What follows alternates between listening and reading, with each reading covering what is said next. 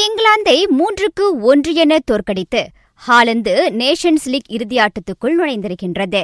அத்தோல்வி உண்மையிலேயே ஏமாற்றமளிப்பதாக இங்கிலாந்து வீரர் ஹாரி கேன் கூறியிருக்கின்றார்.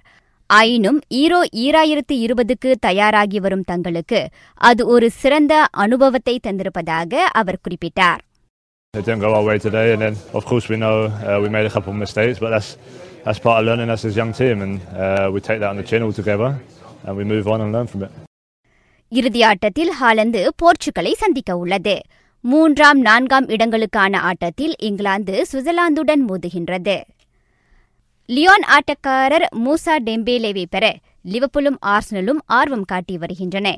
அவரை மான்செஸ்டர் யுனைடெடும் குறிவைத்துள்ளதாம். டத்து லீ சொங்வே தமது எதிர்காலம் குறித்து முடிவெடுத்துவிட்டார். தாம் மிகவும் நேசிக்கும் பூப்பந்து விளையாட்டிலிருந்து அவர் ஓய்வு பெறப் போவதே அம்முடிவாக இருக்கும் என நம்பப்படுகின்றது. நோன்பு பெருநாள் விடுமுறைக்கு பிறகு மலேசிய பூப்பந்து சங்கம் பிஏஎம் அதிகாரிகள் மற்றும் பயிற்றுநர்களிடம் தெரியப்படுத்திய பிறகு பொதுவில் அம்முடிவை அவர் அறிவிக்கக்கூடும் என பிரித்த ஹரியான் கூறுகின்றது.